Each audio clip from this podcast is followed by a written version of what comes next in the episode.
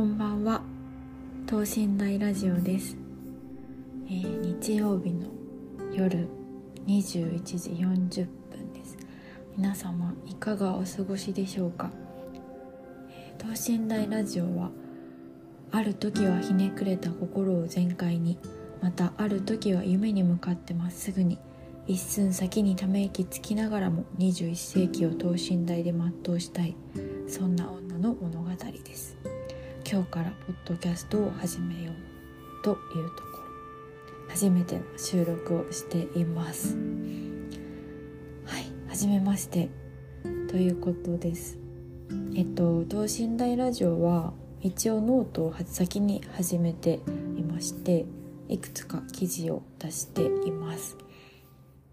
私ノートっていうのはもうごねんいじょうすごくあの馴染みのある エスエヌエス というかプラットフォームで文章を公開するっていうことにはすごく慣れているんだけれども、それってこう普段仕事とか友達とのコミュニケーションでなんかもっと言葉が口で出てきたらいいのになってこうもどかしい気持ちになることが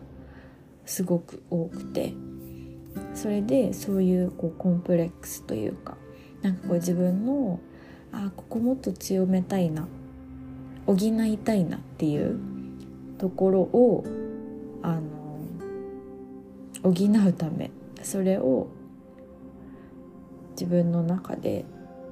ちょっとあななんて言うんですかそうまさにこういうのを直せたらいいなって思うんだけど、その言葉で表現できるように、その表言葉での口喋りでの表現力を強めたいなっていうところで始めるのが等身大ラジオというポッドキャストです。で、このポッドキャストを始めるために作ったのが等身大ラジオのノートです。まあ、もともとずっとやっていたノートは違うアカウント名でやってるんだけど、まあ、せっかくなのでなんか自分の勉強になるようなトピックとか、気になっている社会問題とか、友達と話したこととか、まあ、等身大でこう今社会人よねんめをやっている一人の人として何かやっていければいいなと思っています。あとはまあ裏テーマ裏テーマなんだけど、まあ一人暮らしをね、えー、始めてさんしゅうかんぐらい経っていて、まあ、初めてではないんだけれど、あのーまあ、やっぱり夜やることがなかったりとか、一日誰とも喋らないみたいなことってざらにあるじゃないですか、一人だと。なんかその時に誰かに向かって話すっていう時間あったら、なんかこう気の持ちようが変わるんじゃないかなと思って、まあ、自分の思考整理したり気持ちをリセットしたり、なんか喋ってるうちに多分悩んでたことがどうでもよくなると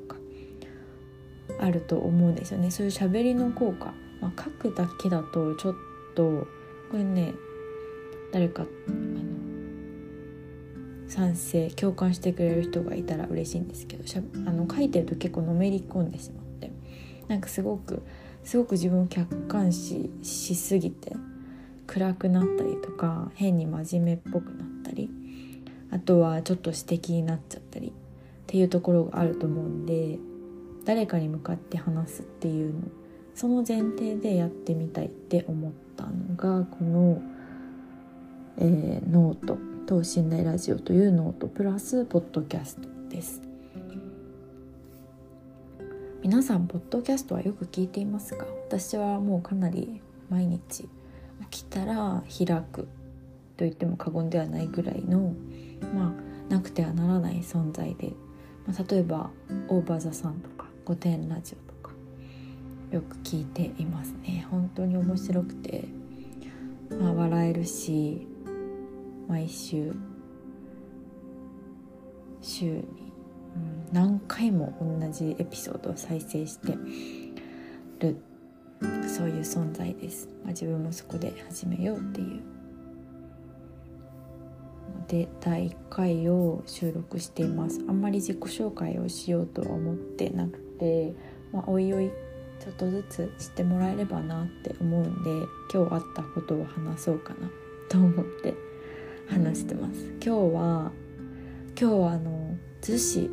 に遊びに行きました。逗子って皆さん行ったことありますかね？私はね、神奈川県育ち、横浜育ちなんだけど、逗子って初めて行ったと思うんだよね。鎌倉ってよく行くんだけど、友達と鎌倉に遊びに行こうってなるんだけど、その先の逗子までね行こうってならないんだよね。で、今日は会社の同期のある子が逗子に住んで住み始めたっていうので、なんかどうせだったらその子とはねオンラインでしか会ったことがなくて、会いたいねって言ってて、でそれで私から逗子に行ってみたいんだけどっていうので案内をしてもらいました。まず逗子は本当に空気が美味しかった。今日は特にすごく天気が良くて、風もあったけど歩いてたら全然、うん、気持ちいい散歩日和っていう感じで、海もすごく穏やかでした。実は先週鎌倉に行ったんだけど、その時はもう海が覆われ砂嵐でもう目も開けてられない状態だったんだけど、今日は本当に綺麗で、まあ、ヨットサーフィンをしている人とか釣りをしている人とか、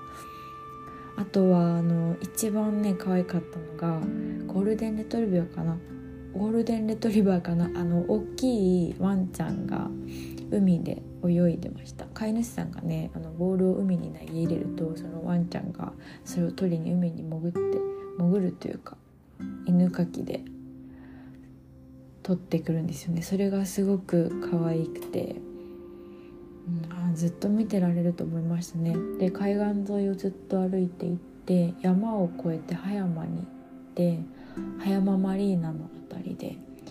もういちじかんぐらいいたんじゃないかな。なんかずっとオンラインで喋ってたさんにんのメンバーでこう対面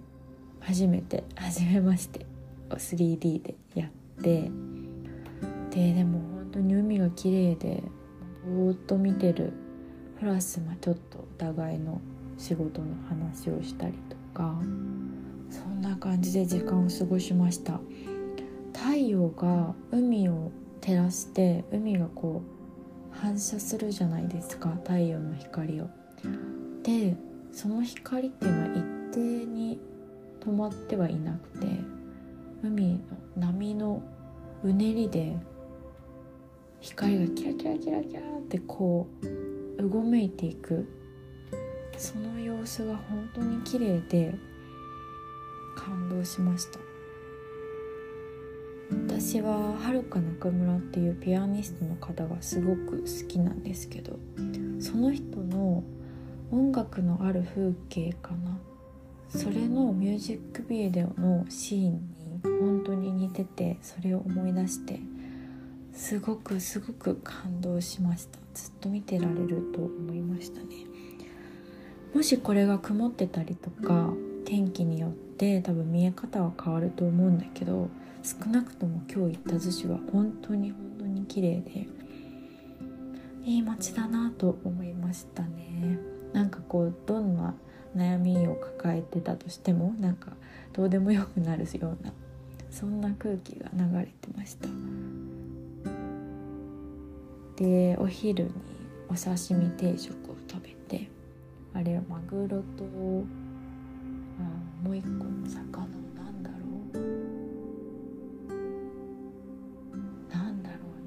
かな、違う、ちょっと透き通った白身じゃないけど、白身なのかな、ヒラメ、ヒラメじゃないな、まあ、そんなお刺身の乗った定食をいただきました。あとねわかめのお刺身もありましたね。美味しかった、プリップリで、もう乾燥わかめしか知らないからびっくりしましたね。逗子は本当にお刺身も美味しいし、野菜も美味しいし、海の幸と山の幸と本当に揃ったいい街だということをあの知りました。まあ、案内してくれた同期のこう、ね、説明がすごく良かったっていうのもありますけど、あとは気になってたコーヒー屋さんがあって、プールサイドコーヒーっていう、何かなんかこうよく美味しいものをあげてる人、美容師さんか美容師さんのインスタで、あ、こんな新しいコーヒースタンドが逗子にあるんだっていうのを前に見てて、なんか気になってたんで初めて行きました。でそこも器が沖縄の器を使ってるって言ってて、カフェラテを頼んだらカップ&ソーセージじゃなくて足つきの杯みたいな、杯っていうのかなあれは、そんな器で出てきてびっくりしましたね。美味しかったです。多分杯で合ってるかな。うんでお姉さんも気さくですごくいいお店でしたね。なんかねマフィンを買って帰ってきたんだけど、さっき半分だけ食べて、あとは明日の分にしてます。あと三崎ドーナツって知ってますか？あっちの方のドーナツ屋さんだし、あれもあったので三崎ドーナツでお土産を買って、それもえっと今日いっこ食べて、あとよ、うん、違う明日の分にいっこ取ってある。おやつだらけです。三崎ドーナツはどこが本店なの？三崎か、三崎半島のドーナツ屋さんなのか。美味しかったな、一個食べたやつ。そうこれさハンマーヘッドに入ってるんですよね。それで知ったんだけど、ああなんかいろんなところに店舗があるんですね。鎌倉にもあるんだ、知らなかった。そうですね、三崎はちょっと遠いんだよな。逗子からも何十分かあった気がする。なんか行きづらいよね。うん、また行きたい。そうとにかく逗子はまたうちからさんじゅっぷんでは着かないけどいちじかんはかかんないから、なんかこう何もない休日にフラッと行って海を見て帰るみたいなことをしてもいいかなって思うくらい本当に魅力的でした。みんな鎌倉で足を止めないで逗子に行ってって思う、すごい偉そうなことを思ったけど、でも逗子は逗子で地元の人しかいない感じの街の雰囲気がすごく良かったので、まあ観光客が増えないでほしいなっていう勝手な思いもあります。とにかく素敵な街でした。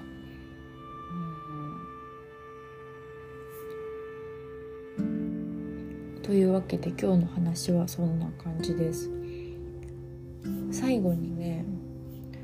えー、っとちょっと真面目というか自分の書いたノートの記事についてちょっと触れようと思うんですけど、うんとこれ最近ノート全然私書けてないんだけど、にしゅうかんぐらい、えっといっかげつまえに始めて、まあ、本の紹介を一つと、あとまあ気になるトピックについてふたつ記事を載せてます。であとはまあ雑談会がよんかい、雑談ばっかりしてるっていうあれなんだけど、まあ、そういう形で雑談を挟みつつたまに真面目な話をしつつやっていきたいと思ってます。でもっと雑談というかぼやきみたいなやつは別のノートがあって、私はぼやきとかあのちょっと意識高い系のことをノートとポッドキャストでやっていく、まあそういった感じで自己表現をしてる人間ですっていう話ですね。でえっと本の紹介か本の紹介をしているノートについてちょっとサクッとあの紹介します。これいちがつじゅうはちにちに書いた記事ですね。カーボンニュートラルの経済学っていう本を読んで、まあ、ざっくり理解を収めた読書記録を残しています。カーボンニュートラルって、まあ、ちょいちょい聞くと思うんですよね。あの炭素排出量のプラマイをゼロにしてあの自分の会社この製品はあの炭素排出してませんよっていう風に定義できる、そういう用語のことをカーボンニュートラルって言うんだと私は理解しています。でこの本では、まあ、カーボンニュートラルをこういう方針で達成しますよって政府は言っていて、でこれは具体的にそうこういうやり方でできますよねっていう、まあ未来へのアクションプランを示してくれるような本なんですけど、そうですね、今とになんか決まっていることはにせんさんじゅうねんまでに炭素排出量を半分にしますと、日本として。でにせんごじゅうねんまでに実質ゼロにするっていうやつで、このごじゅうねんのゼロっていうのはちょっとね、これ最近調べたやつで自信ないけど、多分パリ協定であのネットゼロを達成しようっていうので言われてるのがにせんごじゅうねんカーボンニュートラルってやつだと思う。そうそうです、パリ協定っていう、これはいつだろう、にせんじゅうごねんに採択されてるんですけど、すでにこの時点でにせんごじゅうねんに炭素排出量をゼロにしましょうっていうのが世界的にあの決まってます。で日本はこれに批准したってことだよね、きっと批准したんだよね。で、まあ、これに基づいて日本もやっていきますっていうのが決まっててね、それどうやってそれ本当にできるのっていうのの内容をこの、えー、作者の人小林さんと岩田さんっていう日本経済センターの方が解説をしてくれてます。これ先に言うと、あのどうやって達成するかというと、まずはまずは企業がそれぞれに脱炭素を進めます。プラス ディーエックス を進めることで ごじゅっパーセント 削減できると言ってます。で次に、まあ、基本的な ディーエックス をやった後にさらに ディーエックス を加速させることでプラス さんじゅっパーセント 削減できますと言ってます。でもこれは例えばデジタルトランスフォーメーション以前のデジタライゼーションとかっていうのを終えた後に本当の ディーエックス デジタルトランスフォーメーションをまあやるとか、あとは今その足かせになってる産業、もしかしたら紙媒体をあのベースにしている企業、商業活動、企業活動とかっていうものが縮小していった先に、